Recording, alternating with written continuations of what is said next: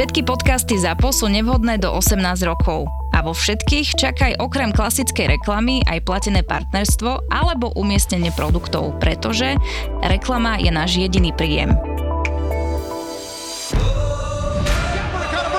Gabrick is in, he shoots, he scores! And now Malavik with the right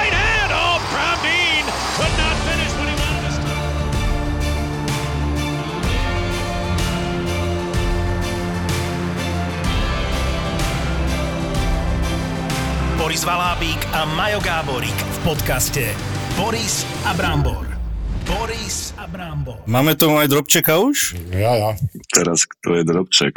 Asi, asi Boris, Boris je tvoj Drobček. No nie, ty si môj Drobček. Malinký. Ahoj, Zenko. Ahojte chalani, ahojte. Čau, čau. No Zenko, vítaj, kde si, čo si, ako si? No ahojte chalani, um, som v Bostone. No to vieme. Ty sa opýtaš takúto vec, vieš.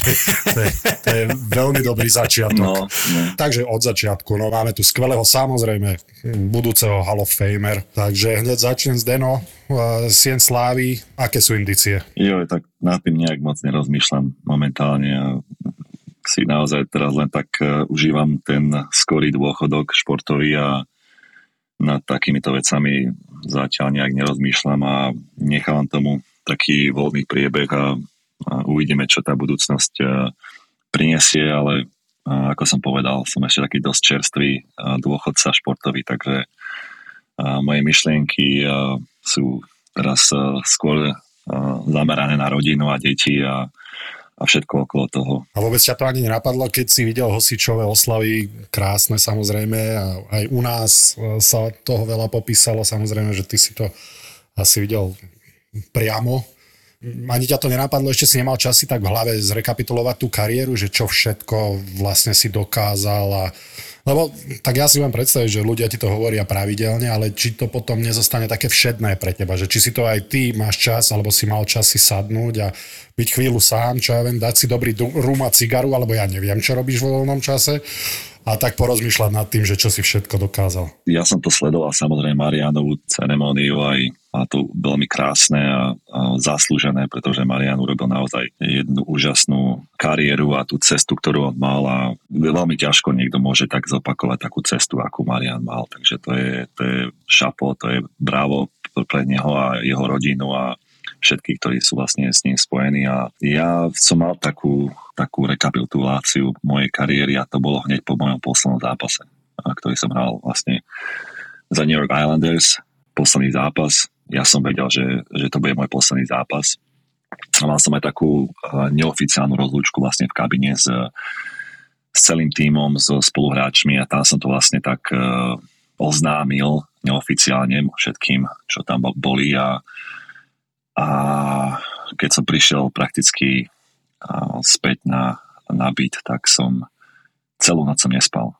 Mne sa samozrejme nejakým spôsobom aj uľavilo je to trošku aj taká ťarcha, ktorú nosíte počas tej celej kariéry a to, ako sa reprezentujete, ako sa správate, čo chcete, aby ste zanechali za sebou. A ja som si tak lahol do postele a po tom zápase a ja som nemohol zaspať, ja som celú, celú noc rozmýšľal nad uh, nad tým, ako som začínal s hokejom, to detstvo, ako som sa predieral cez tie rôzne prekážky a postupne som takto nejak e, prechádzal cez tie obdobia, cez tie roky, cez tie sezóny, cez tie týmy, úspechy, pády. Strašne veľa spomienok, e, veľa ľudí, ktorí pri tom boli, pomohli mi.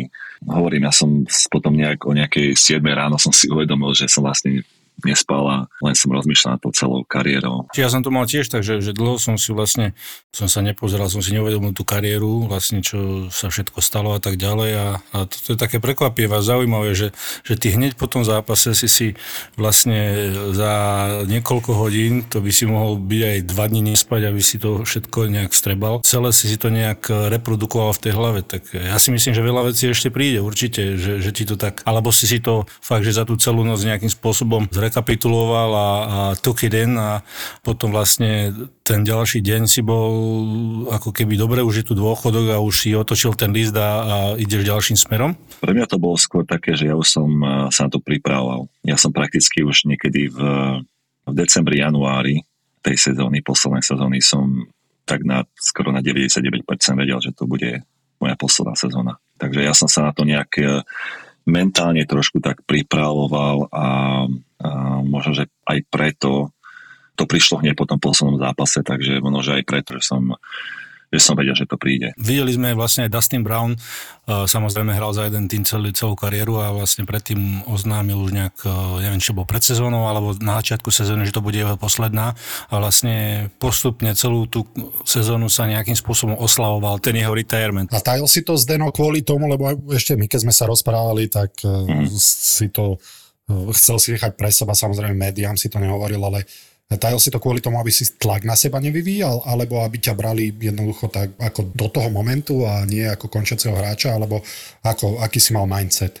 Ja si pamätám, že sme mali tú konverzáciu na Zlatom puku a takto, ja som si bol už ja som hovoril, že na 99% istý, že budem končiť. Predsa už to bolo 25 rokov a ja som bol posledné dva roky bez rodiny a, a som vlastne dochádzal, ale nechcel som to práve kvôli tomu to robiť, lebo ja som nechcel mať takú tú attention na mne. By sa nejak stále to prizvukovalo, že áno, posledný krát v tomto meste. A ja som nechcel, aby to bolo o mne, a preto som vždy hovoril, že ten tým je vždy prvorady a na prvom mieste a ja som nechcel brať tú attention ako z toho týmu, kde sme vlastne boli, my sme sa vlastne stále nejakým spôsobom predierali a byli o ten playoff a nechcel som, aby to bolo nejakým spôsobom, že taká goodbye cesta e, pre Ziho a, a teraz sa všetci budú rozprávať o tom, že o mojom retiremente a nie o tom, že kde je ten tým. Takže ja som schválne nechcel mať, aby sa to sústredilo na mňa. A pre seba vlastne po tých zápasoch si si tak uvedomoval, že čo ja viem, bol si posledný krát v tom meste, v tom meste, že po tom zápase, e,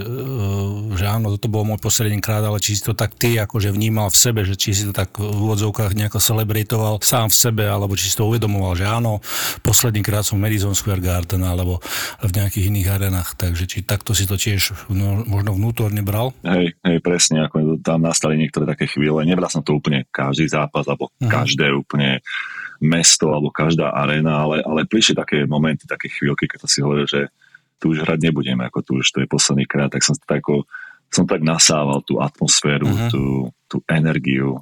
A bolo to také pekné, lebo ako sami viete, je to také, niekedy, že to príde až také moc automatické, kedy si tak nevšímame veci. Všetko tak prípada, že však to je normálna vec. Uh-huh. Ale až keď si tak u, toho konca tak človek si tak začne viacej, viacej tak preciťovať, uvedomovať niektoré veci, že uh, aké to bolo krásne a ako rýchlo to ubehlo napríklad. Ako ja si pamätám, že môj prvý rok som sedel na lavičke v kabine a vedľa mňa bol Erik Brúr, my sme boli, ja som bol, uh, som mal 20 rokov a Erik Brúr bol 18 ročný, akurát draftovaný a vedľa nás sedel Butch Goring, ten bol vtedy head coach. Uh-huh. Ten si sadol vedľa nás a hovorí nám, že chlapci, hlavne si to užívajte, že uvidíte, ak tá kariéra rýchlo prebehne, že to sa ani nazdáte, že 20 rokov prebehlo tak pre mňa ako nič. No a tak odišiel, išiel sa pripravovať nejaké veci a my sa s Erikom sa pozeráme, že no, o čom rozprával, že jak, jak, jak, to môže ako rýchlo prebehnúť. No a toto mi napríklad tiež tú noc ako prešlo cez tú hlavu, že ako mal mm. pravdu. Že naozaj, že človek si povie 25 rokov, že wow, to je dlhá doba, ale naozaj, keď sa človek niekedy tak obzrie za seba, tak, tak to ubehne tak rýchlo, že až, až sa mi nechcelo veriť. Tú noc, keď som eh, si premietal niektoré veci, tak som mal sem tam akože také slzy v očiach, pretože tam boli určite momenty, kedy, kedy som si sám hovoril, že ako som toto mohol ako vôbec ako zvládnuť, že som si tak uvedomoval, aké to bolo aké to bolo ťažké. A hovoríš hlavne o tých začiatkoch v Trenčine, lebo však to síce nie z tvojich úst, to je pravda, že ty si o tom nikdy nehovoril, veľa sa o tom hovorilo vo všeobecnosti. Boli to najťažšie chvíle tvojej kariéry, alebo potom tie prišli až potom e, po príchode zámore a, a možno tam ťažko nejak uprednosti, že ktoré boli ťažšie. Ono v každom období je niečo ťažké a určite to, to obdobie bolo veľmi, veľmi ťažké, keď som, keď som nie že začínal, ale keď som vlastne chcel pokračovať. E, tie začiatky boli krásne, pretože tie prvé kontakty s, s ľadom, so zimným štadionom a byť súčasťou nejakého takého žiackého týmu a, a učiť, sa, učiť sa hrať hokej, korčulovať a všetko, čo s tým prichádza, to boli nádherné chvíle, pretože sami viete, keď sme boli deti, tak to, to bolo len o tom, že tráviť čas vonku a, a, a hrať sa a rôzne športy, my sme boli strašne všestranní My sme hrávali futbal, basketbal, tenis, uh, hokej na ulici, bicyklovali sme sa, ako to bolo niečo úžasné, pretože všetci sme sa strašne tešili na ten lat. Ja si pamätám, čo, čo pre mňa bolo úplne taký ten moment, keď som prišiel na zimný štadión v Trenčine, ja som cítil ten, ten vzduch, ten lad. Presne ten lad, taký keď prídeš tam k tomu ladu a, a ten starý ešte ten čpavok, ale my samozrejme nevedeli ten čpavok, ale, ale tá taká vôňa, to si cítil no. po tých štadiónoch aj v tých žiackých časoch, to bolo tiež, to bola taká, taká, no nikdy som to inde nezažil, vieš. No ale takže tie začiatky boli krásne, ale podľa mňa prišlo takéto obdobie, keď už to nebolo len o tom hraní a o tej radosti a o tom, že ideme si zahrať hokej, a, ale už to začalo byť také viacej serióznejšie a začali sa tam ako zoskupovať ročníky. Áno, mladší doraz, v tej dobe bol vlastne nebola juniorka, alebo mladší doraz a starší doraz. A, no a vtedy to začalo byť také, také viacej náročnejšie, lebo samozrejme tá konkurencia rástla také tie prvé zoznamovačky s tým, čo je ťažké, ako čo, zrazu, že to není len o tom hokeji, ale aj o iných veciach. Ty si chodieval vlakom do Piešťan, ak si, ak si, ja som sa s Indrom Novotným o tomto rozprával, mňa potom trénoval v, v Nitre a je pravda teda, tam bolo rozdelené Ačko, Bčko, Trenčina Bčko hralo v Piešťanoch a tam ťa on trénoval, dobre si to pamätám? Uh, nie, nie, uh, ja som bol poslaný na hostovanie a prvý rok to bolo medzi Piešťanmi, tam som chodíval do Piešťan hrávať a do Dubnice.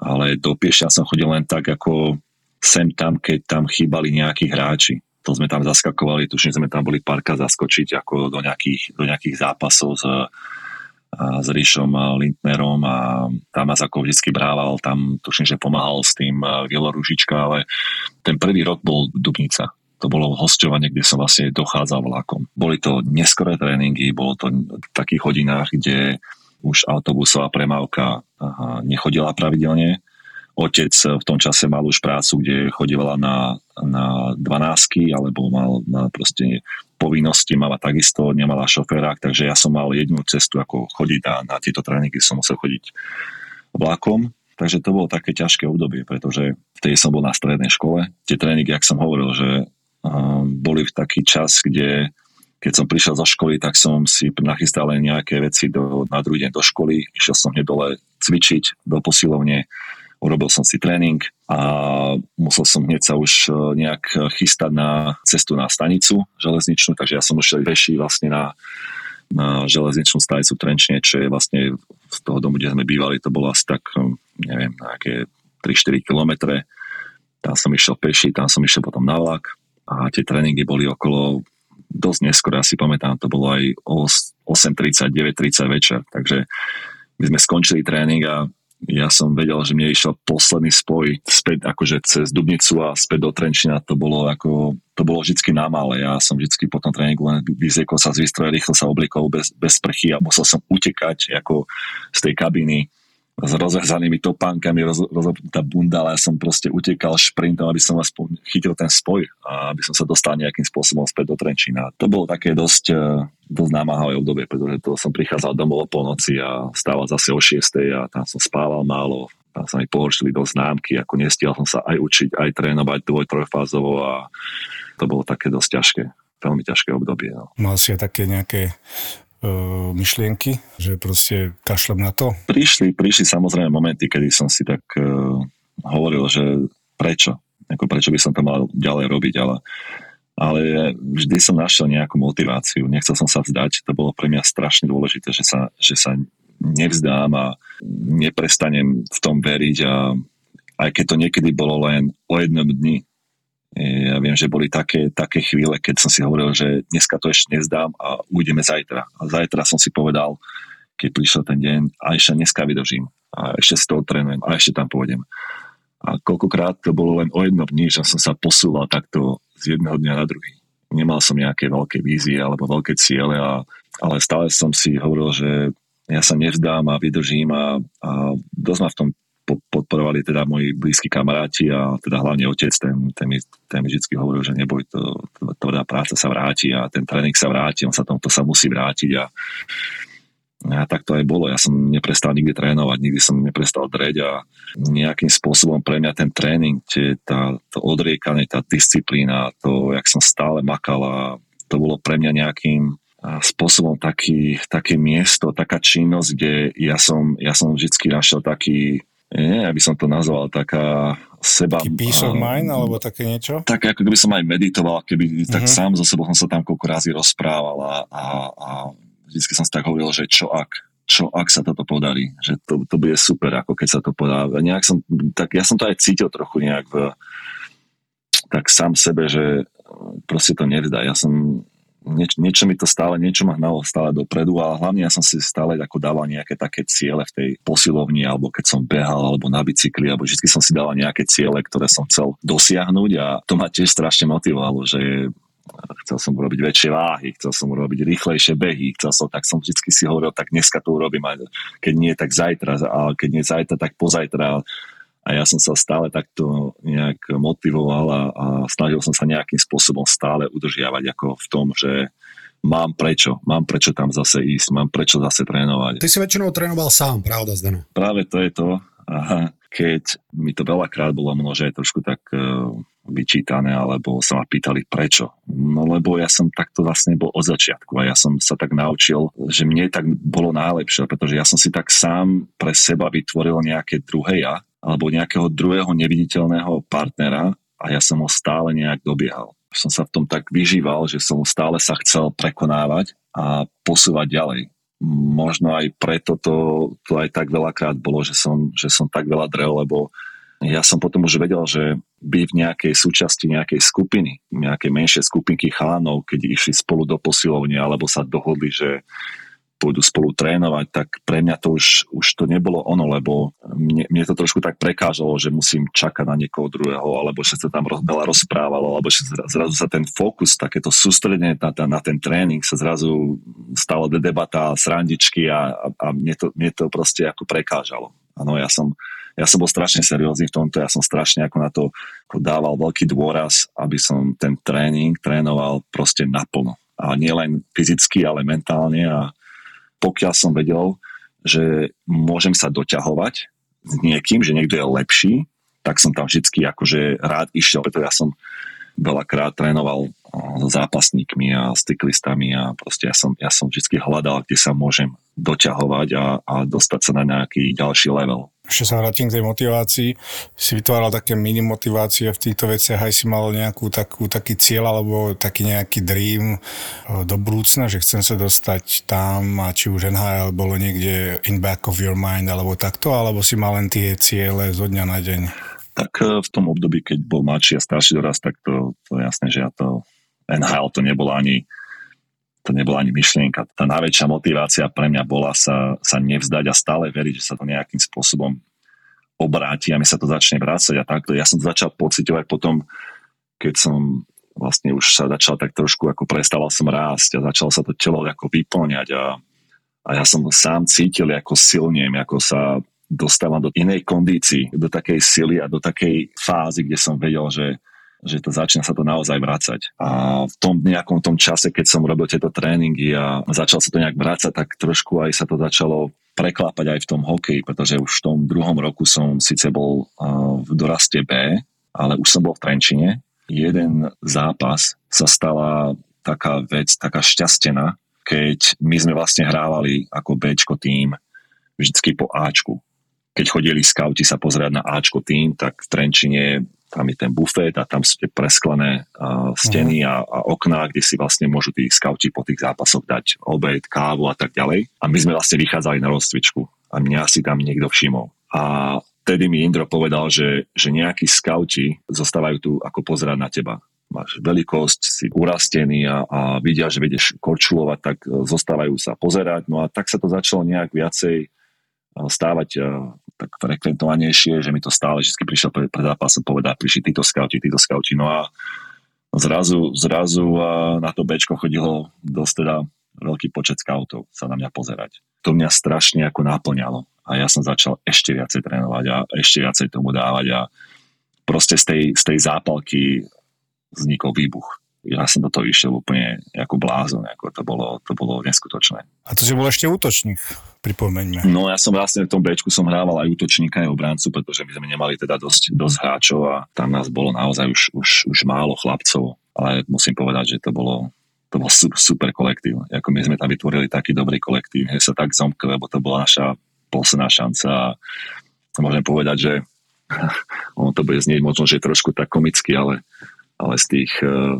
z tých 30 rokov alebo plus hokeja, čo hrám, tak e, je to jeden z takých tých tých tímov alebo tej, tej skupiny, že ja som naozaj mám na, na jedný z najkrajších spomienok, ako sme mali takú zábavu a tak sme držali spolu a tak sme makali ako na tých tréningoch. Uh, Indro Novotný bol náš tréner a ten sa tak naozaj snažil uh, nám, nám vybaviť veci, aby sme mali vôbec hokejky, aby sme mohli mať nejakú výstroj a boli sme super partia kolektíva. Tuším, sme aj tu tú ligu sme ako vyhrali, boli sme na prvom mieste, samozrejme tam sa nepostupovalo do, do tej extraligy, do Rastenskej, ale, ale boli sme na to strašne smerne hrdí, že sa nám to podarilo spolu a napriek tým všetkým prekážkam a posmechom a to, čo nám vlastne vždy hovorili a jak sa nás pozerali tí druhí, tak to bolo, to bolo také zasmie, ako, bolo to smutné ako pre nás, pre viacerí, takže my sme mali vlastne jeden druhého, ako sme mali takú podporu. Tie posmešky myslíš to akože od tých chalanov, ktorí zostali váčku?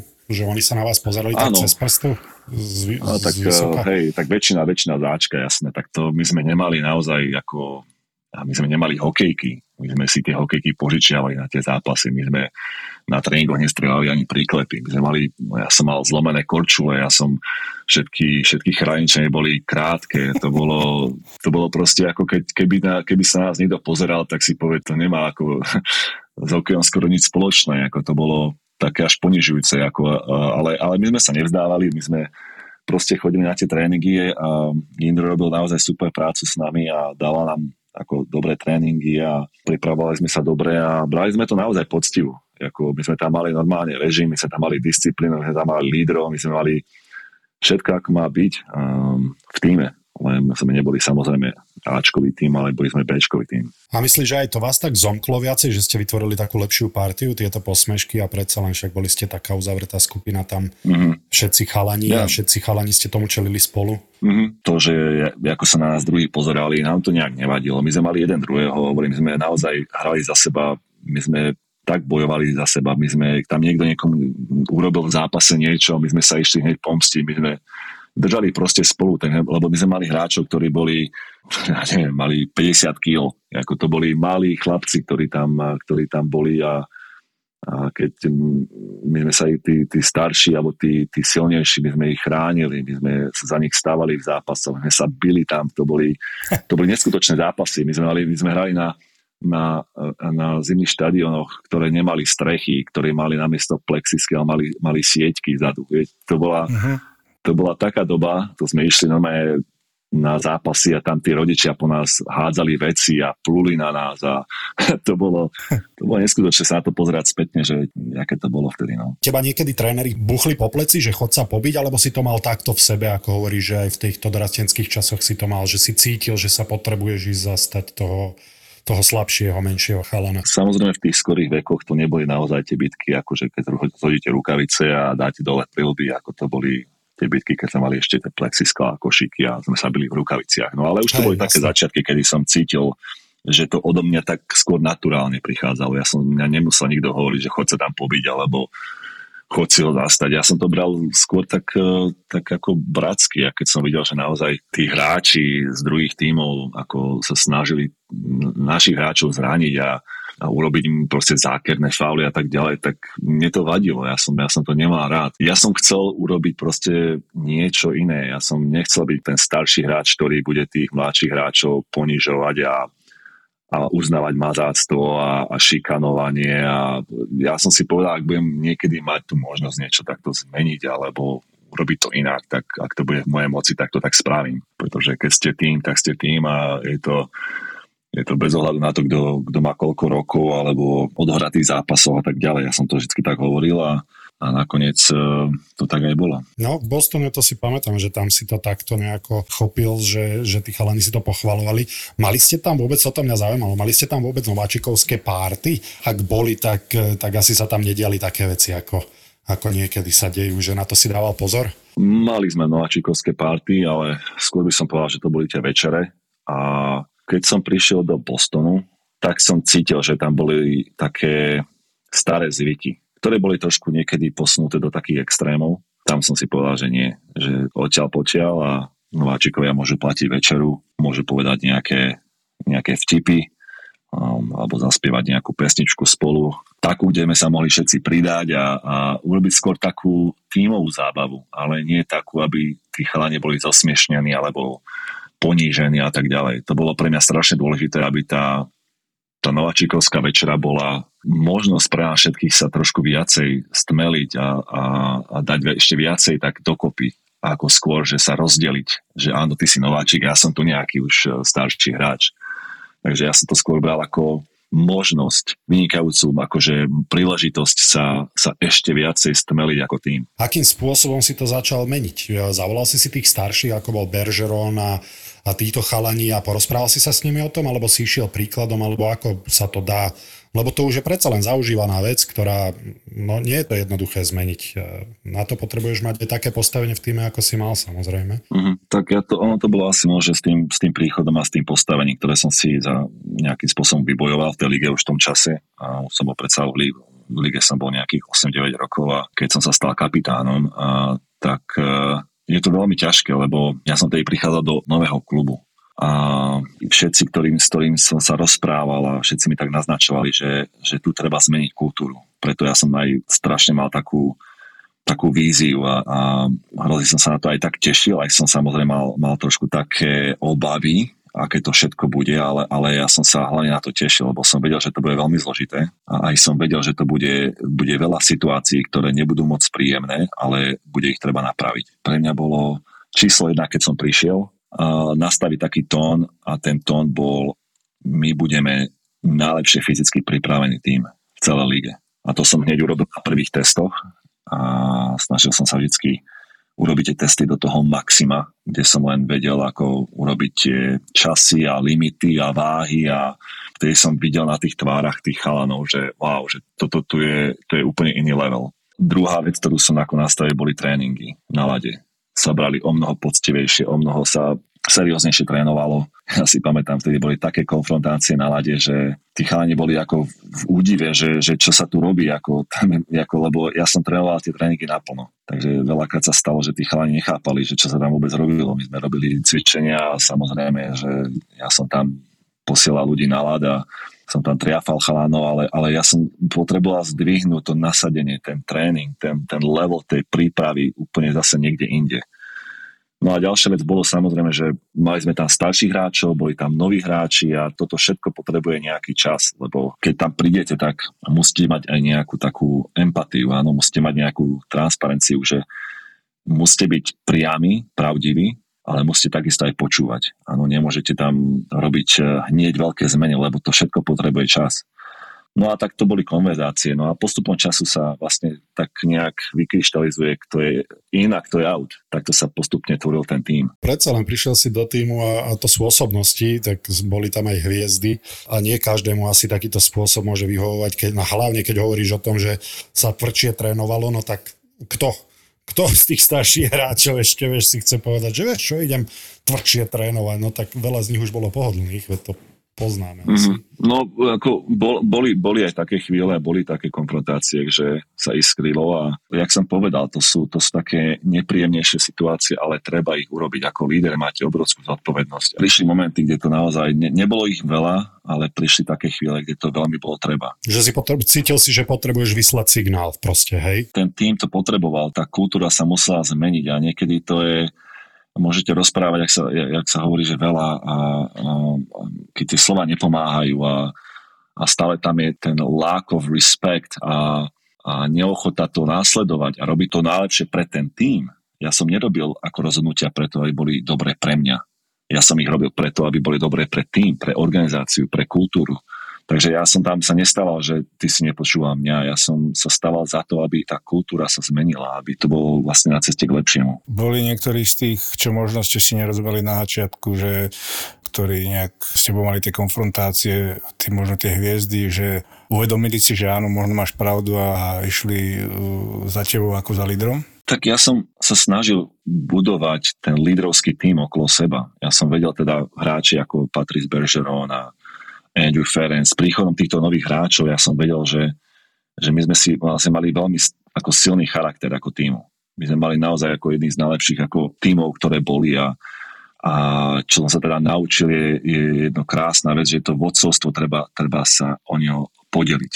Takže ja som rozdával tie funkcie alebo také tie rozhodnutia, nie že boli všetkým na mne. Ja som to proste dával iným hráčom. A tým pádom tá sila toho líderstva rastie. Takže ja som sa snažil to líderstvo šerovať a rozdávať a, a krásne to pracovalo. Poďme trošku ešte naspäť, vráťme sa k tomu, ma zaujíma, ako si vlastne, začali sme sa baviť o tom dorastie, o tom Bčku, o scouto, chodili pozerať, videl si už nejak možno uh, dopredu viac, uh, všetci vieme, že si potom vlastne sa presunul do Prahy, do Sparty, ako to celé vzniklo?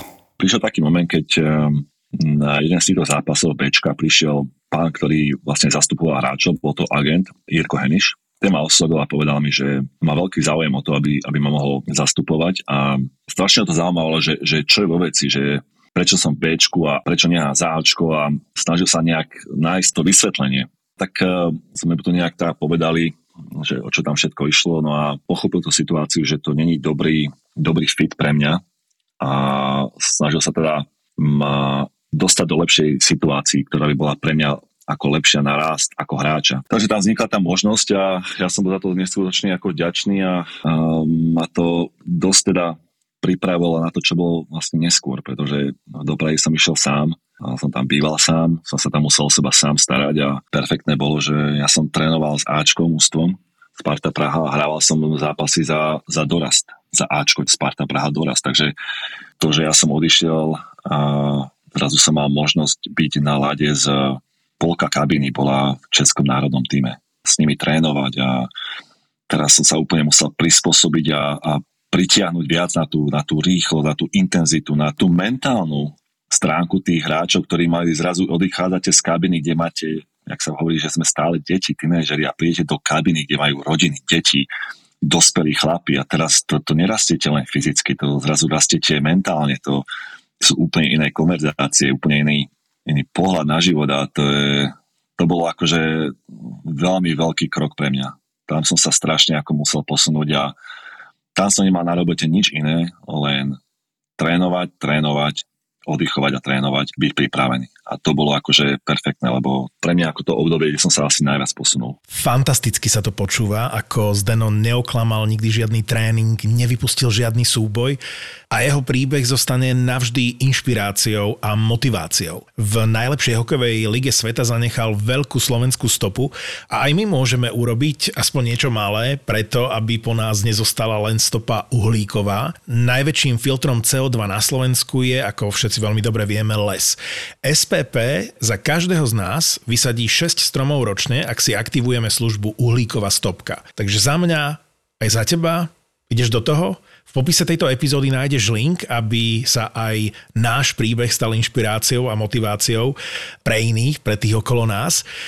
No a my poďme späť k rozhovoru. Počúvate prvú časť trojdielného dokumentárneho rozhovoru s, do, s Denom Chárom a to najlepšie nás ešte len čaká. Ešte sa k tomu vrátim, ako ten Jirko Heniš, ako sa neskutočne mňa postaral v tej Prahe. Na, našli sme takú jednu ubytovňu, to bola vlastne jedna taká izba, kde som mal aj takú kuchynku, aj, aj spáňu, aj taká ako keby malinká obývačka. Tam som žil a dochádzal som električkami, lebo som nemal ešte tedy vodičák a, alebo mal som vodičák, ale, ale ne, nedali mi ako tímové auto, lebo som tam prišiel ako tak neskôr, no ale však mi, mi to vôbec ako nevadilo, no ale mal som komplet nový výstroj, pre mňa to bolo normálne, to boli Vianoce, ako ja som dostal, si pamätám, tí boli také korčule, a teraz neviem, či to boli CCMI, oni mali takú pumpu na kotníku, také, mm, CCMI to boli, to bolo ako pre mňa, ako to, to boli Vianoce, ako ja som mal hokejky, to bolo ako, e, nebolo nič limitované, áno, ste v jednom najväčšom klube v histórii v, Čech,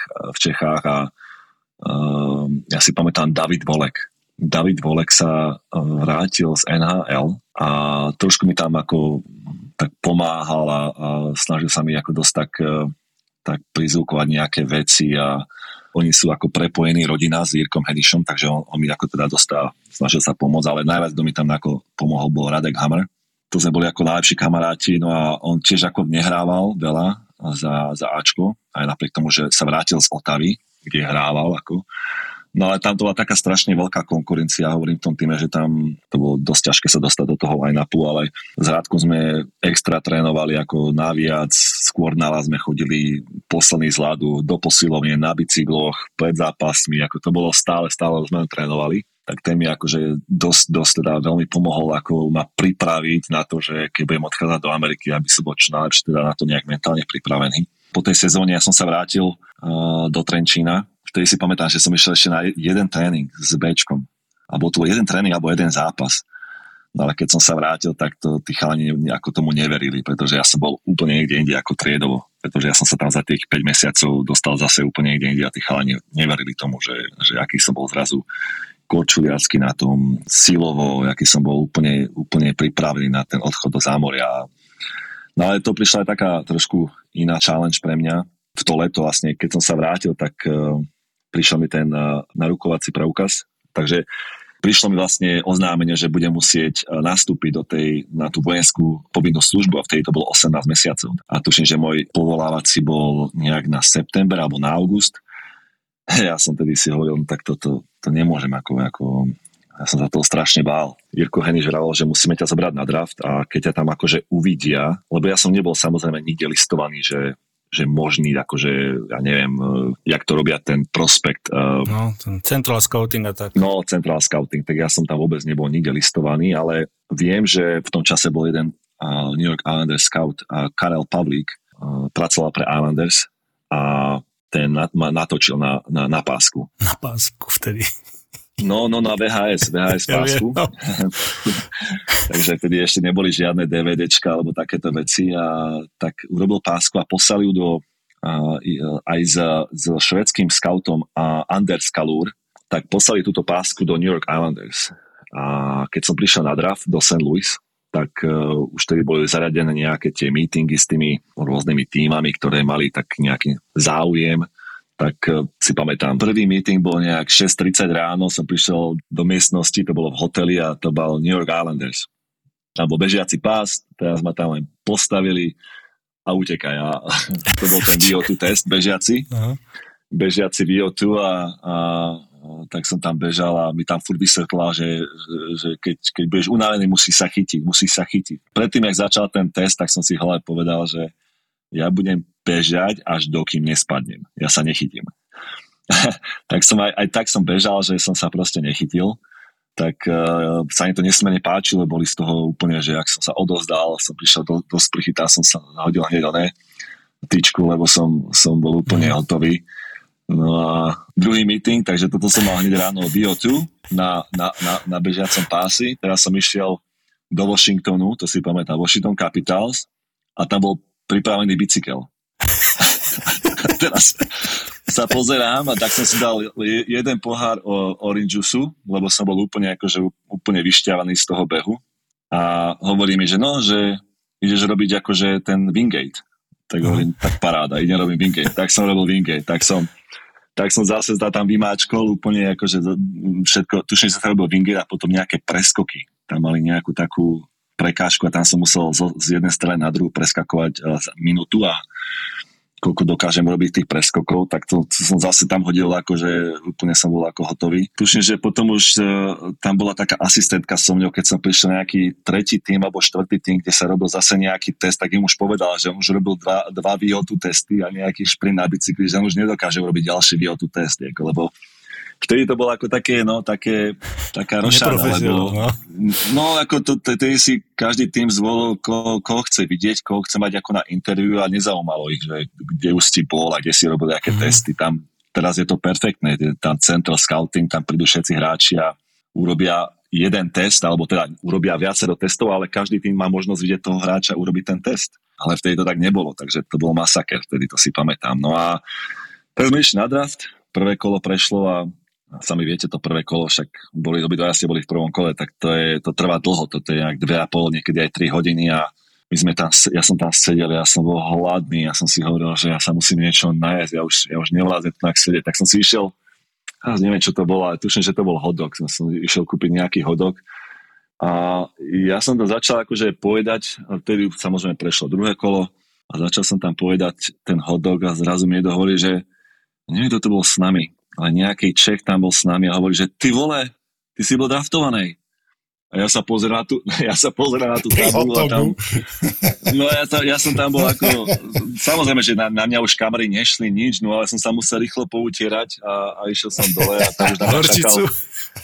No jasné, to bolo, to bolo taká trošku taká komédia, že som hneď išiel dole a musel som si dať dres k tomu stolu a potom samozrejme tie všetky fotky a tak ďalej a, a bol som draftovaný 56. A celkovo, takže to bolo pre mňa akože ako ja som bol úplne tak prekvapený, ale tak milo a tak som bol úplne natešený, taký som bol a vtedy som si povedal, že a teraz sa to vrátilo. Boris Abramov. Ako vyzeral ten telefonát domov, keď si toto oznámil, lebo predpokladám, že na internete to vtedy ešte rodičia nesledovali. Ja som mal ten telefonát domov až o niekoľko dní neskôr, myslím si, že sa to nejak dozvedeli, alebo tuším, že ten Jirko Heniš volal otcovi a mu povedal mu to, že som bol draftovaný, ale vtedy prišla taká otázka, že čo ďalej, lebo samozrejme ten agent sa pýtal, že tak čo, čo bude teraz, aký plán a a ja som povedal, že ja nechcem ísť domov, ja nemôžem ísť domov, ja nemôžem ísť na vojnu. Ja som si ako istý, že, že Islanders za mňa nebudú platiť. Uh, neviem, vtedy bolo nejaké materské, ako pamätáte si, ako Aha, no, ak som draftovaný, tak ten klub musel dať ako, ako za tú výchovu ako materské nejaké, nejakú, mm. nejaké vyplatenie ako tomu klubu. No a tak som povedal, že ja musím zostať, tak ma hneď urobili ako eligible, uh, že som mohol ísť na ten, uh, na ten draft uh, do juniorky. No a vtedy mi volali vlastne z Prince George, lebo mali tuším druhý alebo tretí pik a hovoria, že že keď ma zoberú, že či pôjdem do, do Prince George, že či viem, kde je Prince George, a mne to je jedno, že kde to je a, a je mi to úplne jedno, čo hlavne, že tam ma zoberete, jasné, pôjdem, pôjdem a budem veľmi rád, no a tak to aj bolo a oni sa tak, naozaj sa ma pýtali dva, tri že ty ale vieš, kde je Prince George? Že ja ne, neviem, neviem, ale mne to jedno, určite prídem. Takže dobre, tak, tak ma draftovali, no a potom som si ako pozrel na mape a že ak je to, obr- ako, jak to bolo neskutočne ďaleko a úplne akože izolované od civilizácie, akože to bolo tak ďalej, ale ja som tam mal akože neskutočne akože dobrý, dobrý pocit z toho, mne tam bolo fajn, ja som mal skvelých bilet, skvelý tým, urobili sme naozaj veľmi dobrú akože sezónu sme mali, lebo tá sezóna takisto bola, predtým mali nejak asi 4-5 sezón, že neurobili play boli úplne posledný tým v, v líge a, a zrazu som, tam sa robili zmeny, prišiel tam aj Ronny Petrovický mm-hmm. a tak sme boli s Ronym spolu a tak to bolo tiež akože strašne dobré spomienky mám na Prince George. No a potom vlastne toto sa uh, tým pádom zmazalo, tá vojna, alebo potom vlastne si sa aj bali naspäť e, po lete? Či ja ako? som sa bali naspäť. Ja som sa bali naspäť, ja som nebol doma 2,5 roka, lebo uh, samozrejme ja som hral ten prvý rok uh, za Prince George, za juniorku No a po tom roku mi Islanders dali Nováčikovskú zmluvu. No a tak zostal som v Prince George cez leto, začal, som tam trénoval a mal som tam dve roboty. Jedna bola, som robil v umývarke, som pomáhal umývať auta a popri tom som robil a landscaping, čiže pomáhal som záhradkárom a sadiť stromčeky, kosiť trávy a tak ďalej, takže som mal dve roboty. Landscaping, a... ha? Landscaping, no a tak, eh, tak som eh, si takto privyrábal peniaze, lebo som nechcel vlastne bývať u rodiny a len tam, lebo ako náhle skončila sezóna, tak samozrejme ten, ten klub prestal platiť ako keby takú podporu tej rodine, lebo skončila sezóna a tak už bol na hráčovi, že kde pôjde. Bola hráčov sa vrátilo domov k svojim rodinám a a ja som sa spýtal tej rodiny, či, či by som tam mohol zostať, neboli strašne milí, do dneska sme akože veľ, veľmi dobrí ako priatelia, oni sú vlastne ako keby súčasťou mojej rodiny a vlastne do mojej poslednej sezóny mali výber, kdekoľvek chceli prísť. Každú sezónu si mohli vybrať kdekoľvek, a, a, aké, aké, aké, aké síly, aký, aký tím a mohli tam priletieť a pozerať, pozerať zápas. Takže ja som s nimi stále bol v kontakte a aj sme a Takže ja na takých, na ľudí, ktorí mi ako veľmi pomohli a nezabúdam. No a takisto aj v Edmontone, keď som bol ešte predtým, tak uh, tiež sme tam mali ako jednu rodinu, z toho, u ktorých som potom neskôr býval. Ja som sa potom presnul z Prince George do, do Edmontonu, lebo som musel viacej už tak serióznejšie trénovať tam a tam ma vlastne uh, nejakým spôsobom poslali Islander, že tam majú svojho trainer, tak som sa presťahal do Edmontonu tam som ako strávil zvyšok leta. No ale bolo to veľmi pre mňa také skromné obdobie, pretože som musel makať, som mal práce, som, som chodil cvičiť, trénovať, kočoval som zrazu už aj cez leta, už som sa tomu venoval naozaj profesionálne a no a začala sezóna, a začal kemp, no a ja som si, samozrejme bol som poslaný do, na farmu po prvom kempe, no ale v, v novembri ma zavolali hore na prvý zápas NHL, takže ja tiež sa na to tak niekedy pozerám, že tam prebehlo nejakých neviem, 20 mesiacov, kedy ja som bol v staršom doraste Bčku a zrazu ja som bol ako od toho momentu, ja som bol 20 mesiacov, ja som hral prvý zápas NHL, ako to bolo ako neskutočné. Ja to nemôžem niekedy veriť. Po beznádejne vypredanej Bratislave máte teraz šancu zažiť podcasty Vražedné psyché a Doktor Ma Filipa naživo aj v Žiline. V Žiline. Štvrtok 26. januára Dom odborov Žilina a spoločná liveka vašich milovaných podcastov Doktor má Filipa, Doktor má Filipa a Vražedné psyché. Vražedné psyché. Vstupenky zoženiete už teraz na Zapotur.sk. Sponzorom typovačky Borisa Brambora je stavková kancelária Fortuna. Typujte zápasový špeciál na jej facebookovom profile Fortuna. Stavte sa. Stavte sa. No, poďme typovať.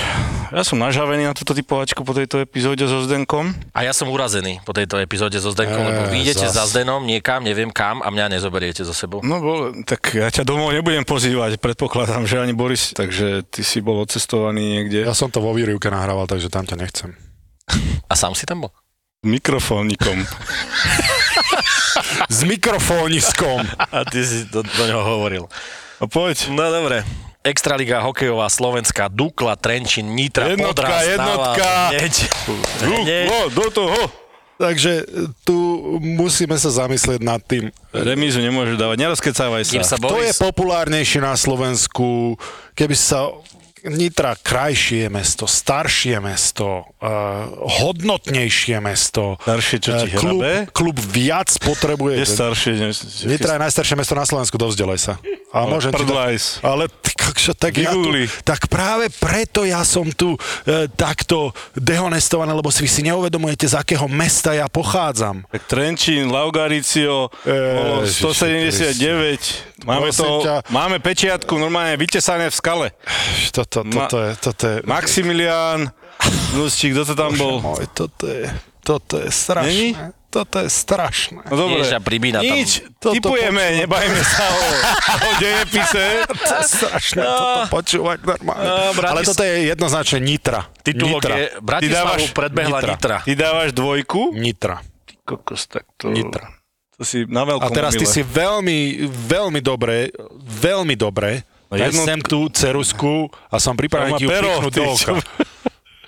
A najmladšia obec na Slovensku sú Lipníky, keby si chcel vedieť. Dobre, výborne. A- Rozmýšľaj nad tým, čo spravíš. Boris, ja už som to napísal, som to spravil skôr, než dal? si... Jednotku. Jednotku som Však sa... Nehambíš. Ale ne, čo by, čo ho tu, one, nešikanuj ho tu.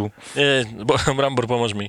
Dukla Trenčín vyhrá doma nad Nitrou, lebo Nevyhrá. Nitra ma podrazila, strašne som nasratý, lebo nám zobrala body. Naposledy po predlžení veľmi nefér. Nám, ale kto je nám, lebo ty si prezliekač kabácov takým štýlom. No dobre, Aha, poď. Dukle. No, Aha. jasné. Piska Nová Ves Košice. Extraliga, zostávame ešte dva zápasy v Extralige. Dvojka Košice. I Má dvojka Košice. dvojka Košice. Ten Revaj. Videli ste ho? Nie, ty si ho videl? Hej, Dobre hra? hrá jak, jak boh stále. Ty kokos, akože, a to, koľko času je na ľade? Veľa? Strašne veľa. Strašne, ona vôbec nestrieda, že vládze pri tej svojej životospráve. Či už je dobre? Neviete? Neviem. Nikdy človek nevie, ale tak ja som Veľmi rád, dobre, stále mu že mám také stories, že teda, že nech sa mu znovu Bodaj by, dariť, no. držím mu palce, aj keď Michalovce by mohol byť, keď je dobrý. Michalovce Nové zámky. Jednotka. Jednotka. Ja jednotka. A počkaj, ale tu si jednotka. tvoje fanúšičky sú z Nových zámkov, ty si z Michaloviec, tu si vôbec si nerozmýšľal nad tým, lebo tak si to automaticky dal, že jednotka. Ja dávam tiež Michalovce jednotku, ale som Tak sa myslel, o že, tom nebavme potom. Možno ja som myslel, že ty počúvať. budeš trošku... Túto epizódu možno nebudú počúvať. A tomu neverím. Veď Ha. to by sme hneď pocitili na počúvanosť. Prepáčte, babi. Dostal som teraz dres nový Michalovský. Mm, to je výborné. Čo tam máš ďalší zápas? Puliš. Už bude hrať, možno proti novým zámkom. Za Michalovce. Mám tu Arsenal Manchester, Premier League. A tu idem ja do tej remízy. A, Bramborko. Jednotka. Arsenal. Jednotka. A ja typujem remizu. No vidíš. Viac vám to nedá, to vaše My červené sa srdiečko. tak trošku teraz akože začíname bratričkovať s Bramborom. Ale máme rovnaké obľúbené kluby. Dukli a Manchester United. No a špeciálny zápas, No a tento špeciálny zápas si môžete tipnúť na facebookovej stránke Fortuna. Stavte sa a môžete vyhrať stávkové kredity. schválne, či budete vedieť, hrá 6. mužstvo v tom tohto času 6. mužstvo jasné. Premier League proti 10. mužstvu Premier League. A je to veľký zápas. Je to Liverpool-Chelsea. Ty kokos, 6. a 10. mužstvo. Mm-hmm. Remíza. Aha, ja už som si napísal predtým túto remizu, lebo tak som sa pripravoval na vás, že tu máme zase s Bramborom zhodu. Ja nemôžem dávať remizu, to je pre zbabelcov jednotka. Liverpool. Hm? Dobre. No dobre, tak Pekná uvidíme, kto čo a ako a Pozdravte z Dena odo mňa na budúce. Mhm, pozdravíme, neboj sa. Čaute. Do počutia. Sponzorom typovačky Borisa Brambora je stavková kancelária Fortuna. Typujte zápasový špeciál na jej facebookovom profile Fortuna. Stavte sa. Stavte sa. Hitler, Lenin, Da Vinci, Marilyn Monroe. Už koncom 40 rokov sa objavujú bikiny v Európe ako dvojdelné plavky, ale teraz pôsobia veľký poprask. Slávne mená, nie vždy slávne osudy, ale bez príbehov by neboli dejiny. No a teda Martin Luther King nakoniec skončí tiež tragicky. Príbehy Napoleona, Mussoliniho, Márie Terézie, osudy vikingov, britských kráľov, aj egyptských faraónov. Nefertiti. To je tá známa, Hej, fešanda. To je tá známa fešanda, niekedy považovaná za najkrajšiu ženu staroveku. Objav dejepisný podcast Tak bolo, plný histórie a príbehov. Exkluzívnym partnerom podcastu Tak bolo je Česká mincovňa. ZAPO.